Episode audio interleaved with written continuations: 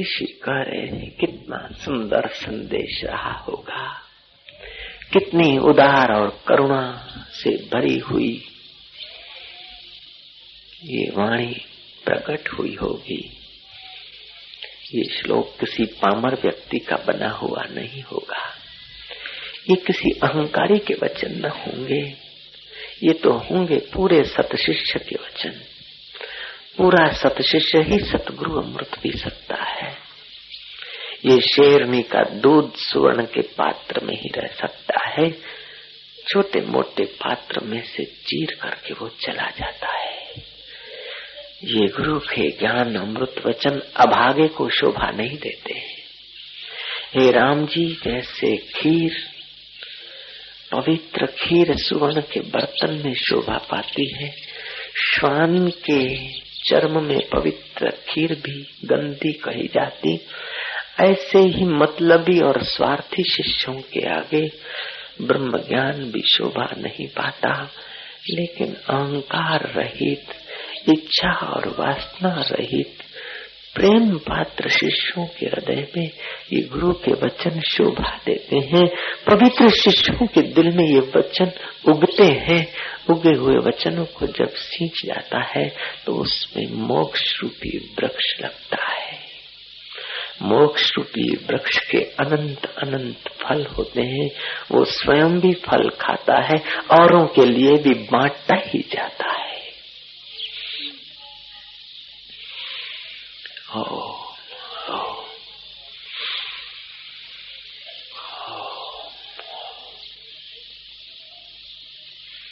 अज्ञान मूल हरणम जन्म कर्म निवारणम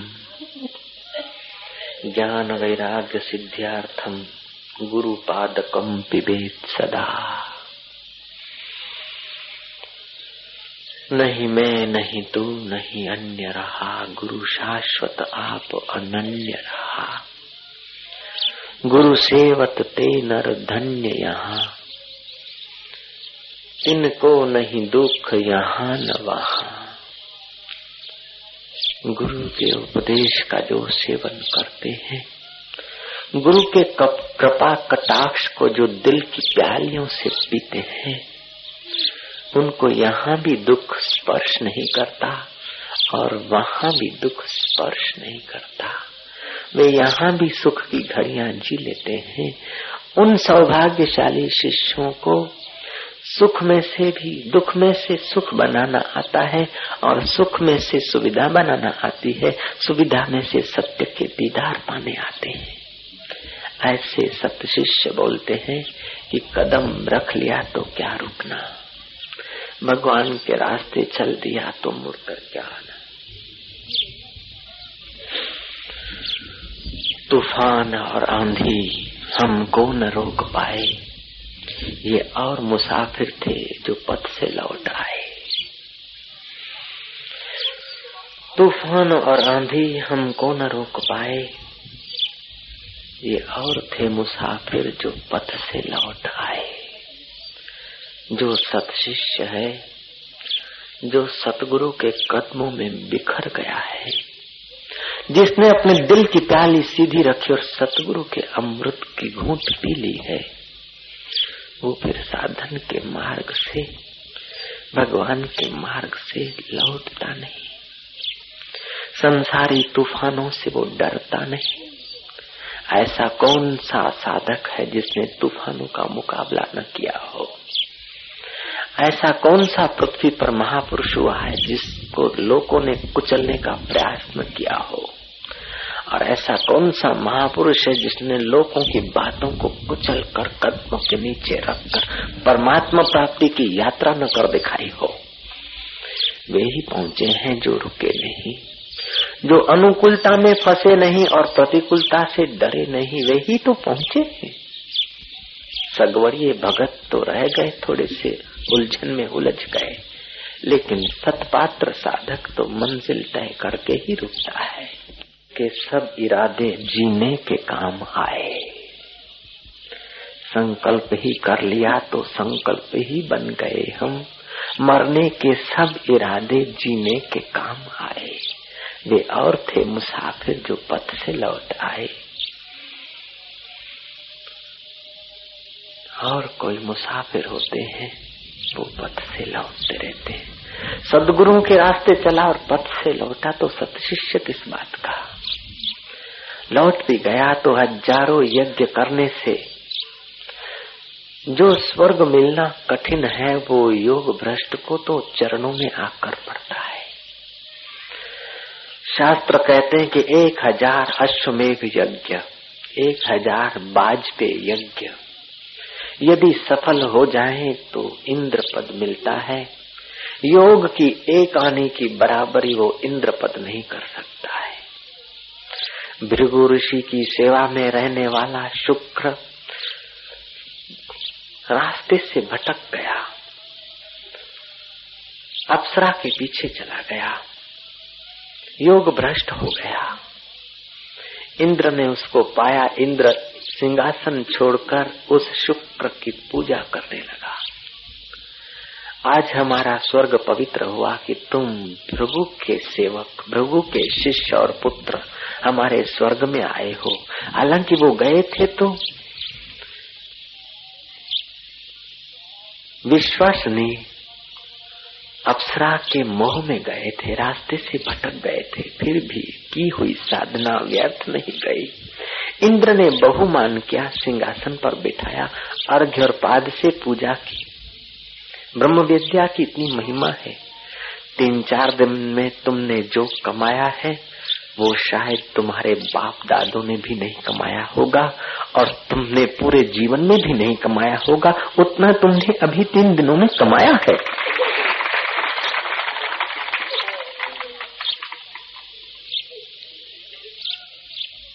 अभी चाहे वो दिखे या न दिखे, तुम्हारी बुद्धि स्वीकार करे या न करे, लेकिन बात सौ टका सत्य है। नवाणु टका, नवाणु पॉइंट जो मानता है वो अभागा है।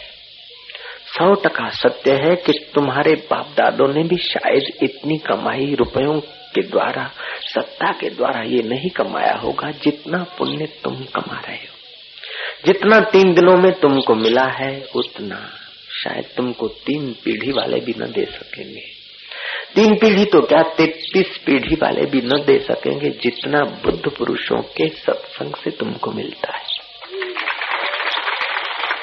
ऋषि कहते हैं, अज्ञान मूल हरणम, जन्म कर्म निवारणम। अज्ञान के मूल को हरण करने वाले, जन्म के कर्मों को निवारण करने वाले ज्ञान वैराग्य सिद्ध्यार्थम।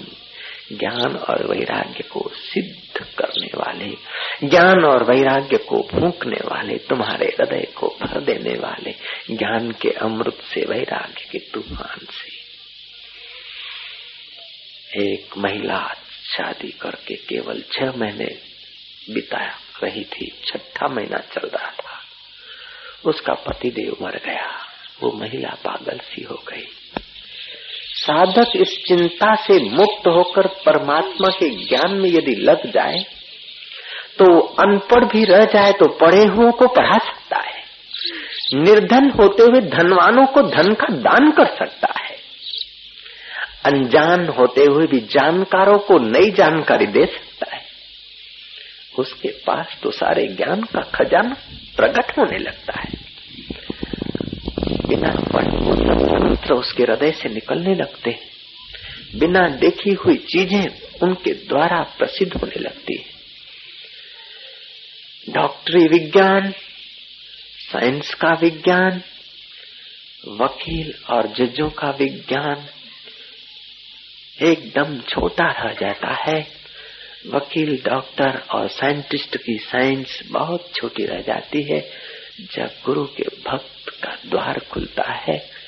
तो उसके आगे सारा जहाँ छोटा हो जाता है उकबा भी छोटा हो जाता है, फिरस्ते भी छोटे हो जाते हैं। उस महिला ने कहा कि मेरे गुरु ने कहा, किसी प्रलोभन में मत फंसना।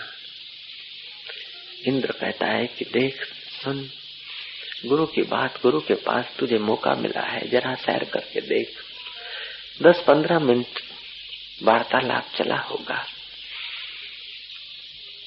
ये सारे देव और देवियाँ हैं। उनको देखने के लिए तुम्हारी आँख चाहिए। जैसे रेडियो और टीवी के वेव्स हैं, फिर भी तुम्हें दिखते नहीं और सुनाई नहीं पड़ते हैं। तुम्हारे पास देखने की आँख है, टीवी के दृश्य देखने की आँख है, रेडियो के वेव्स सुनने के तुम्हारे पास कान है। फिर भी बीच का कोई ऐसा साधन नहीं है जिसके कारण तुम उसको देख या सुन पाओ। इसी प्रकार देवी और देवता, इंद्र और गंधर्व और किन्नर ये हैं। उनके बीच तुम्हारा संवाद हो सकता है, ऐसे तुम भी हो। लेकिन एक सूक्ष्म वृत्ति चाहिए, भाव प्रधान वृत्ति चाहिए, एकाग्र वृत्ति चाहिए, कुछ ऊँची यात्रा चाहिए। वो ऊँची यात्रा यदि हो जाए तो तुम देवी देवता और परियों, परिंदों के दर्शन कर सकते हो, उनसे वार्तालाप भी कर सकते हो, उनसे तुम मदद भी ले सकते हो और भविष्य की जानकारी भी पा सकते हो। लेकिन गुरु का, सतगुरु का शिष्य इन चीज़ों में उलझता नहीं और इन चीज़ों की इच्छा भी नहीं करता, उसका रास्ता तो कुछ और निराला है। एक ऐसा रास्ता है जिस रास्ते से ये सब मिलते हैं। यहाँ से दिल्ली जाते हो, लोकल में बैठो चित्रासनी के भी दर्शन होंगे आबू रोड के भी दर्शन होंगे, सिद्धपुर के भी होंगे, ऊंझा के भी होंगे, और गिनी अनगिनी कितनी स्टेशन भी होंगी, और बिना स्टेशन के भी कहीं कहीं जगह के दर्शन हो जाएँगे। क्यों? लोकल जो है, कहीं जंगल के भी रास्ते में लोकल मुलाकात दे देगी, कुछ दृश्य नाले और नदियों के दिखा देगी। एक रास्ता लोकल का है, दूसरा रास्ता मैल का है। छोटी छोटी स्टेशन तुम देख न पाओगे, धड़ाधड़ उड़ जाएगी। और एक ऐसा भी रास्ता है कि तुम यहाँ से विमान में बैठो और सीधा दिल्ली, रास्ते की स्टेशन तुम्हारे लिए बनी ही नहीं। रास्ते की स्टेशन तुम बोलोगे है ही नहीं हाउ कैन बी दैट है ही नहीं। और चौथा नादानों का रास्ता है कि जिसने यात्रा शुरू नहीं की और चिल्ला रहा है कि चित्रासनी नहीं होता है, पालनपुर नहीं होता है, दिल्ली भी नहीं होता है। होवे तो मुझे दिखे, अरे कम वक्त अभागे तू न लोकल में लटका, न मैल में बैठा, न विमान की यात्रा की, तू तो देह में ही बैठा है। पैसो मारो परमेश्वर ने बैरी मारी गुरु, छोकरा, छैया, साले ग्राम ने पूजा कोनी करू। तू तो उसी मोह माया में फंसा है, तेरे को बोलने का हक नहीं। तेरे को कहने का हक नहीं नहीं तो तू एक पाप और बढ़ाता है। कई नास्तिक हुए इस पृथ्वी पर, कई महापुरुष हुए, कई फकीर हुए, लेकिन फकीरों के साथ साथ कई ऐसे भी फकीर हुए। फकीरों के पास तो संशय की फाकी थी, लेकिन नास्तिकों के पास तो साधना की ही फाकी। न कुछ किया, न ध्यान के गाँव में गए, न कीर्तन के गाँव में गए, न सत्पुरुषों के चरणों में मिट पाए, पिघल पाए और जजमेंट देते गए। कुछ नहीं है, कुछ नहीं है, कुछ नहीं है। ऐसे लोगों को महापुरुष चैलेंज देते हैं। अनुभवी पुरुष चैलेंज देते हैं ऐसे नास्तिकों को कि जब तुम बोलते हो, कुछ नहीं है वो, कुछ नहीं है कहने वाला कौन है वो तो बता। तू कुछ नहीं कह रहा है, किसकी सत्ता से कह रहा है रे? कुछ नहीं है का प्रूफ तेरे पास क्या है? वो कहेगा कि मुझे दिखता नहीं है उसलिए मैं कहता हूँ कुछ नहीं है। मैं आँखों से देखूँ तब मानूं कि वो चीज़ें आँखों से नहीं दिखती। बोले, मैं कान से सुनू उनकी आवाज़ तब मानो। फकीर कहता है, कानों से वो आवाज़ सुनाई नहीं पड़ती बोलता है तो जीव से चखा दो उस देवी देवता का स्वाद, भगवान का। फकीर कहता है, वो लड्डू पूड़ी पेड़ा नहीं है कि जीप से चखा जाए। वो कहता है कि जरा बता दो, मैं जरा टच करके देख लू। फकीर कहता है, वो बखमल या गादी तक क्या नहीं कि तू स्पर्श करके देख लेगा। वो बोलता है, जरा उनकी खुशबू बता दो तो मैं सूंघ लूँगा, उनकी सुगंध कैसी होती है? फकीर कहता है, वो देखने के आँखों से दिखते नहीं, कानों से सुने नहीं जाते। नाक से सूंघे नहीं जाते हैं, वो तात्विक अनुभव जीवा से चखे भी नहीं जाते हैं और हाथ से स्पर्श भी नहीं किए जाते, फिर भी है। नास्तिक बोलता है, जब लग्न देखूँ नैन तब लग्न मानू तोरे बैन मैं जब तक देखूँगा नहीं, तब लग मानूँगा नहीं। फकीर कहता है कि ऐसे दिखाऊँ तेरे बाप का नौकर नहीं हूँ।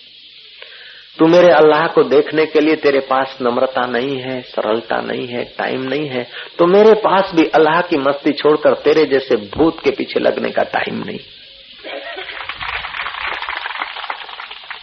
વાર વાર જન્મો અને મરો સંસારના તુફાનમાં પડો અને તરો અને ડૂબો જેમ કરતા હોય કરો કૂટાઓ પંચદશી કાર્ય કહ્યું છે હે મૂઢ મનુષ્યો અગર તમે બુદ્ધ પુરુષોની વાત નહીં માનો તો સુખેથી મરો અને જન્મો સંસાર વાટિકામાં ભટકો તેથી જ્ઞાનીઓનું શું બગડવાનું છે તમારું સર્વનાશ થઈ રહ્યું છે આવો મનુષ્ય જન્મ આવી સમજ આવી બુદ્ધિ અને તમે પથ્થર પારખવામાં બેડફી રહ્યા છો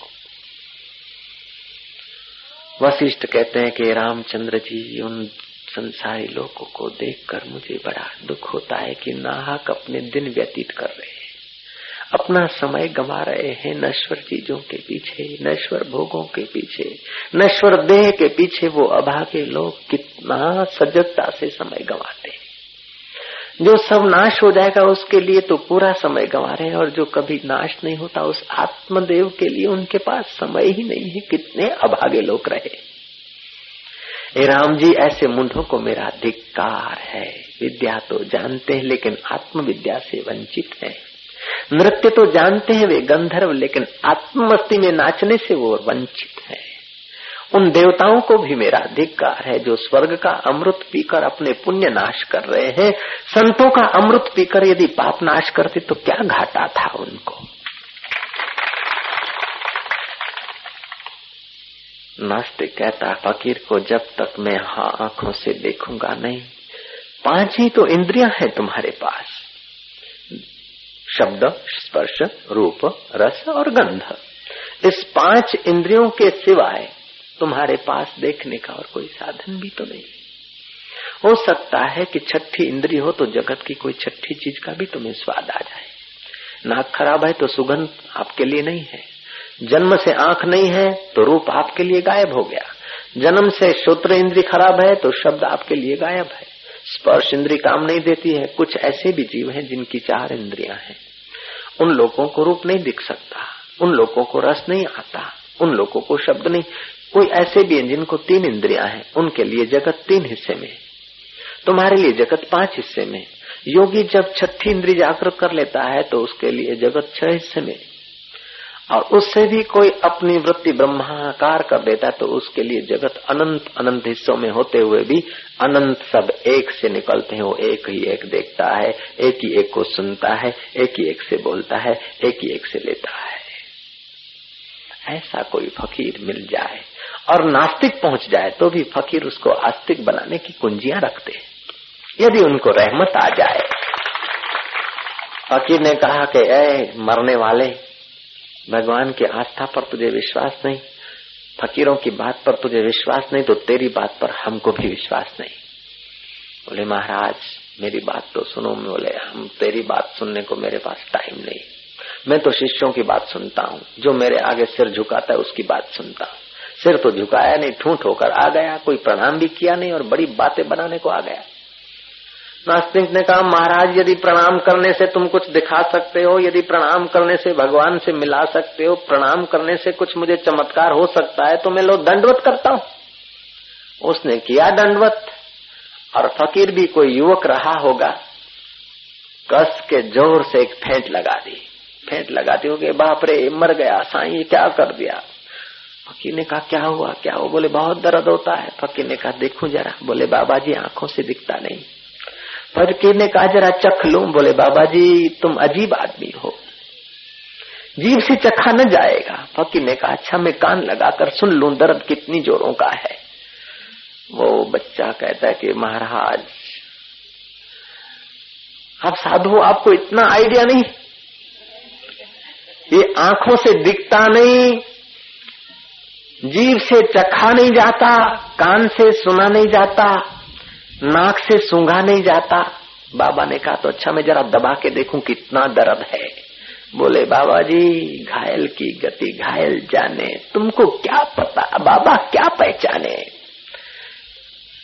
तब बाबा कहता है कि बाबा की गति बाबा जाने। अहंकारी क्या पहचाने? बाबा की गति तो बाबा के साधक जानते होंगे थोड़ी थोड़ी परमात्मा जानता होगा। जिसके चश्मे अपने ढंग के हैं, वो बाबाओं को भी माप लेगा। क्या? ठीक छे भाई। हाँ हम छे बधु ठीक छे लेक्चर हारू हतु लेकिन बाबा कभी लेक्चर नहीं करते। बाबा कभी लेक्चर नहीं करते। लेक्चर प्रोफेसर लोग करते हैं। लेक्चर नेता लोग करते हैं। बाबा तो ईश्वर के साथ एक होकर बोलते हैं। बाबा की वाणी सत्संग होता है। बाबा की वाणी सुनने से जितने पाप करते हैं, उतने पाप तो तुम्हारे चांद्रायण व्रत से भी नहीं कट सकते। गंगा में स्नान करने से जो फल होता है, उससे तो चार गुना फल बाबाओं के दर्शन से हो जाता है। ऐसा कोई बाबा मिल जाए। ऐसे बाबा के लिए ऋषि कह रहे हैं, अज्ञान मूल हरणम। अज्ञान के मूल को हरण करने वाले। जन्म कर्म निवारणम। जन्मों जन्मों के कर्मों को नाश करने वाले। अज्ञान मूल हरणम जन्म कर्म निवारणम ज्ञान वैराग्य सिद्ध्यार्थम गुरु पाद गुरु पाद गुरु पादको पिबेत गुरु के पादकों का उदक, चरणों का जल। जैसे जड़ भरत रहुगण को कह रहे हैं कि, हे रहुगण राजा, तुझे शांति तब मिलेगी जब ज्ञानवानों के चरण रज में स्नान करेगा। गोरखनाथ कह रहे हैं, राजा भरतरी को, अष्टावक्र कह रहे हैं, जनक को, वशिष्ठ कह रहे हैं, राम को, और ऋषि कह रहे हैं, हम लोगों को। नहीं मैं, नहीं तू, नहीं अन्य रहा, गुरु शाश्वत आप अनन्य रहा, गुरु सेवत ते नर धन्य यहाँ, तिनको नहीं दुख यहाँ न वहा। जिन्होंने गुरुओं की कुंजी पा ली। वे समझते कि संसार सारा सपना है। संसार के दुख को भी देखते रहते हैं, सुख को भी देखते रहते हैं। स्वर्ग को भी देखते रहते हैं, नरक को भी देखते रहते हैं। वो दृष्टा होकर, साक्षी होकर आत्मा में मस्त होते हैं। फिर मैं और तू की कल्पना वहाँ ज़ोर नहीं मारती है। अहंता और ममता वहाँ परेशानी पैदा नहीं करते। वो जीते हैं। वो बाज़ार से गुजरते हैं, लेकिन खरीदार नहीं होते। हैं सुख दुख की बाज़ार से निकल तो जाते हैं, लेकिन वो कोई और मस्ती में होते ज्ञानी भी तुम्हें बाज़ार में मिल सकता है। ज्ञानी भी तुम्हें युद्ध में मिल सकता है। ज्ञानी भी तुम्हें राज्य में मिल सकता है। ज्ञानी तुम्हें घर में मिल सकता है, लेकिन वो घर में नहीं। राज्य में मिल सकता, वो राज्य में नहीं। तुम्हारी सभा के बीच मिल सकता है, लेकिन केवल सभा में नहीं, वो तो अनंत अनंत ब्रह्मांडों में फैला हुआ चैतन्य ज्ञानी की गरिमा ज्ञानी की चेतना का बयान। नानक देव, क्या? लेकिन वेद भी नहीं कर सकते। नेति नेति नेति नेति नेति।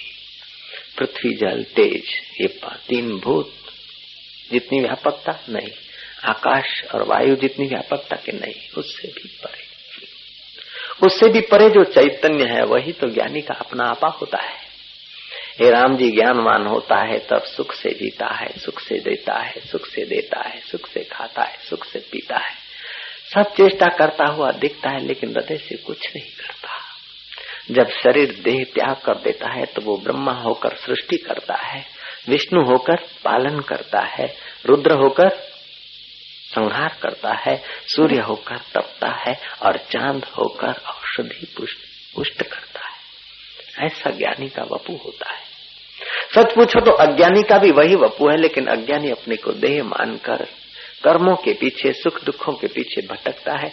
ज्ञानी अपने को स्वरूप में डूबा हुआ मानकर कर्म करते हुए भी सुख दुख से निराला रह जाता है।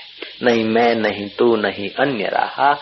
गुरु शाश्वत आप अनन्य रहा। गुरु सेवत ते नर धन्य यहाँ। उनको तिन को नहीं दुख यहाँ न वहा। अखा भगत अपनी भाषा में कह रहे साची शीतलता अखा सतगुरु केरे संग।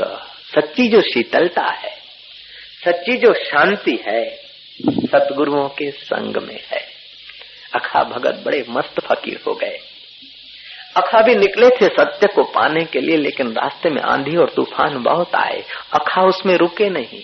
अखा कई मठ मंदिरों में गए। अखा कई संत महंत मंडलेश्वरों के पास गए। घूमते गामे घामते अखा सरजू के किनारे गए। वहाँ एक बड़ा मठ जगन्नाथपुरी में गए। जगन्नाथ जी के दर्शन किए और वहाँ के मठाधीश जो मंडलेश्वर थे, जो भी थे होंगे, उसके पास गए तो उसने आँख उठाकर देखा भी नहीं, बड़े बड़े सेठों से ही बात कर रहे थे। अखा जाति के सुनार रहे होंगे, क्या पता? दूसरे दिन अखा भगत ने भाड़ूती कोट, भाड़ूती पगड़ी भाड़ूती धोती भाड़ूती मोजड़ी भाड़ूती सब सामान बढ़िया लेकर शरीर को सजाया। और गिन्नियों का जमाना था, एक दो गिन्नी जेब में रख दी और सेठ के रूप में गए उस मठाधीश के पास, एक गिन्नी निकाल के रख दी। मठाधीश ने आवाज़ लगाई, चेले को प्रसाद का करंडिया ले आके रख दिया। अखा भगत तो अखा ही था। अखा ने क्या करा, वो पुराने कपड़े तो अंदर थे, नए जो भाड़ूती थे, वो उतारे उसने।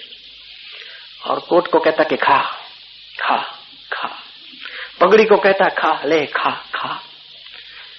हाथ में छड़ी थी, उसको, छड़ी को दोबारा है उस लड्डू में, ले, खा खा खा। वो मठाधीश कहता कि क्या कर रहे हो, सेठ जी, क्या है? बोले, महाराज, मैं ठीक कर रहा हूँ। जिसको तुमने दिया, उसको खिला रहा हूँ। कहता कि तुम पागल तो नहीं हुए? बोले, पागल तो मैं हुआ हूँ, लेकिन परमात्मा के लिए, रुपयों के लिए नहीं। मठ मंदिरों के लिए नहीं, सेठों को चेताने के लिए मैं पागल नहीं हुआ हूँ। मैं पागल हुआ हूँ तो मेरे प्यारे के लिए हुआ। मेरे को कईयों ने कहा कि इतनी जायदाद है, इतनी बड़ी बड़ी फार्म है, बड़े आश्रम है, तुम्हारे नाम कर देते हैं। हमारे शिष्य हो जाओ। मैंने कहा, महाराज, माफ़ कर दो जरा। हम अपने घर के ईंट चुना न संभाल सके, अपने लाखों रुपए ठुकरा के आए, फिर दान की चीज़ें कब तक सिर पर उठाए फिरेंगे बाबा?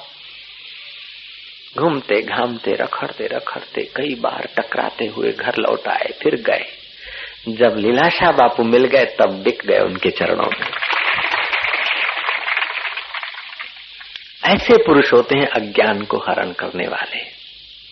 बाकी के लोग तो अज्ञान को बढ़ाने वाले होते अखा कह रहे हैं साची शीतलता अखा सदगुरु के रे संग और गुरु संसार के पोषत है भव रंग और लोग जो संसार के हैं वो तो भाव का रंग देते हैं और भी संसारी रंग में हमें गहरा डालते हैं वैसे ही हम अंधे थे और कूप में डालते हैं तुम ये कर दो तुम्हें ये मिलेगा આટલું કરો ને આટલો આટલું આટલું કરો આટલા યજ્ઞ કરો ને તમને સ્વર્ગ મળશે આટલું કરશો તમને યશ મળશે ને આટલું કરશો તમારું ઓમ થશે ને તમારા કુળમાં ઓમ થશે पहले से ही हम अंधे, पहले से ही बंदर, फिर उसको पिला दो दारू।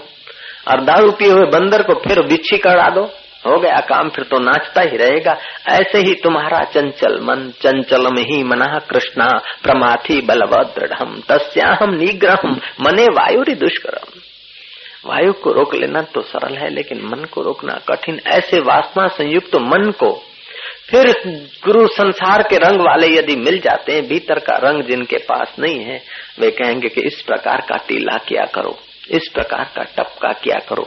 तुम इस धर्म में माना करो। तुम इस संप्रदाय में माना करो। तुम्हारी ये जाति है, तुम्हारा ये मज़हब है, तुम्हारा ये संप्रदाय है। ऐसा नहीं कहेंगे कि तुम्हारा जाति, तुम्हारा मज़हब, तुम्हारा संप्रदाय, ये कल्पना है। ऐसा नहीं कहेंगे वे लोग। वो तो कहेंगे तुम्हारी ये जाति है, तुम्हारा ये मज़हब है, तुम्हारा ये धर्म है, तुम्हारा ये संप्रदाय है। तुम वाड़े में फंसे रहो, वाड़े से बाहर न निकलो, क्योंकि बाहर निकलोगे तो हमारी पूजा कैसे होगी? या तो इस भाव से कहते हैं, या तो वे वाड़े से बाहर कभी गए नहीं, उसलिए वो वो बात बताते ही नहीं। जो लोग तुम्हें जातीयता की गांठ पक्की करवाए, जो लोग तुम्हें जीवत्व की गांठ पक्की कराए, समझ लेना, या तो वो ठगारे हैं ठगारे हैं, या तो बेवकूफ़ है। जो तुमको शरीर में अहंता डलवा दे, तुम्हारे नाम में, तुम्हारे रूप में, तुम्हारे व्यवहार में सत्यता भर दे समझो वे या तो नादान है, या तो ठगारे सच्चा सतगुरु तो तुम्हारे मान्यताओं को आग लगा देगा ज्ञान की। तुम हिंदू हो, बोलेगा झूठी बात। तुम मुसलमान हो, गलत बात। कोई मुसलमान कुरान लेकर पैदा नहीं हुआ और कोई हिंदू गीता लेकर पैदा नहीं हुआ। कोई ईसाई बाइबल लेकर पैदा नहीं हुआ, कोई सिख ग्रंथ साहिब लेकर पैदा नहीं हुआ, और कोई वागरी डेकला लेकर पैदा ही नहीं हुआ। पैदा हुए थे तब मनुष्य थे, समाज ने संस्कार डाल दिए। जिस माहौल में तुम रहे, हिंदुओं के घर तुम उतरे तो हिंदू के संस्कार पक्के, मुसलमान के घर तुम पसार हुए, उस ट्रेन से माँ माँ बाप ने खाया, तुम पसार हुए। जहाँ से पसार हुए, वहाँ की मोहर लग गई। पंजाब में रहता है तो पंजाबी, बंगाल में रहता है तो बंगाली, सिंध में रहता है तो सिंधी, गुजरात में रहता है तो गुजराती। मारवाड़ में रहता है तो मारवाड़ी इंग्लैंड में रहता है तो अंग्रेज़। अरब में रहता है तो अरबी। खरब में रहता है तो खरबी। लेकिन अरब में, खरब में, इंग्लैंड में तुम नहीं रहते हो, तुम्हारा शरीर रहता है। मारवाड़ में तुम कभी नहीं रहते, तुम तो सर्वव्यापक चेतन में रहते हो। तुम मारवाड़ी भी नहीं हो मेरे लाला, तुम सिंधी भी नहीं हो, तुम लड़की भी नहीं हो और लड़का भी नहीं हो। तो साची शीतलता अखा सतगुरु केरे संग। अखा भगत कितनी मार्मिक बात कह रहे साची शीतलता अखा सतगुरु केरे संग।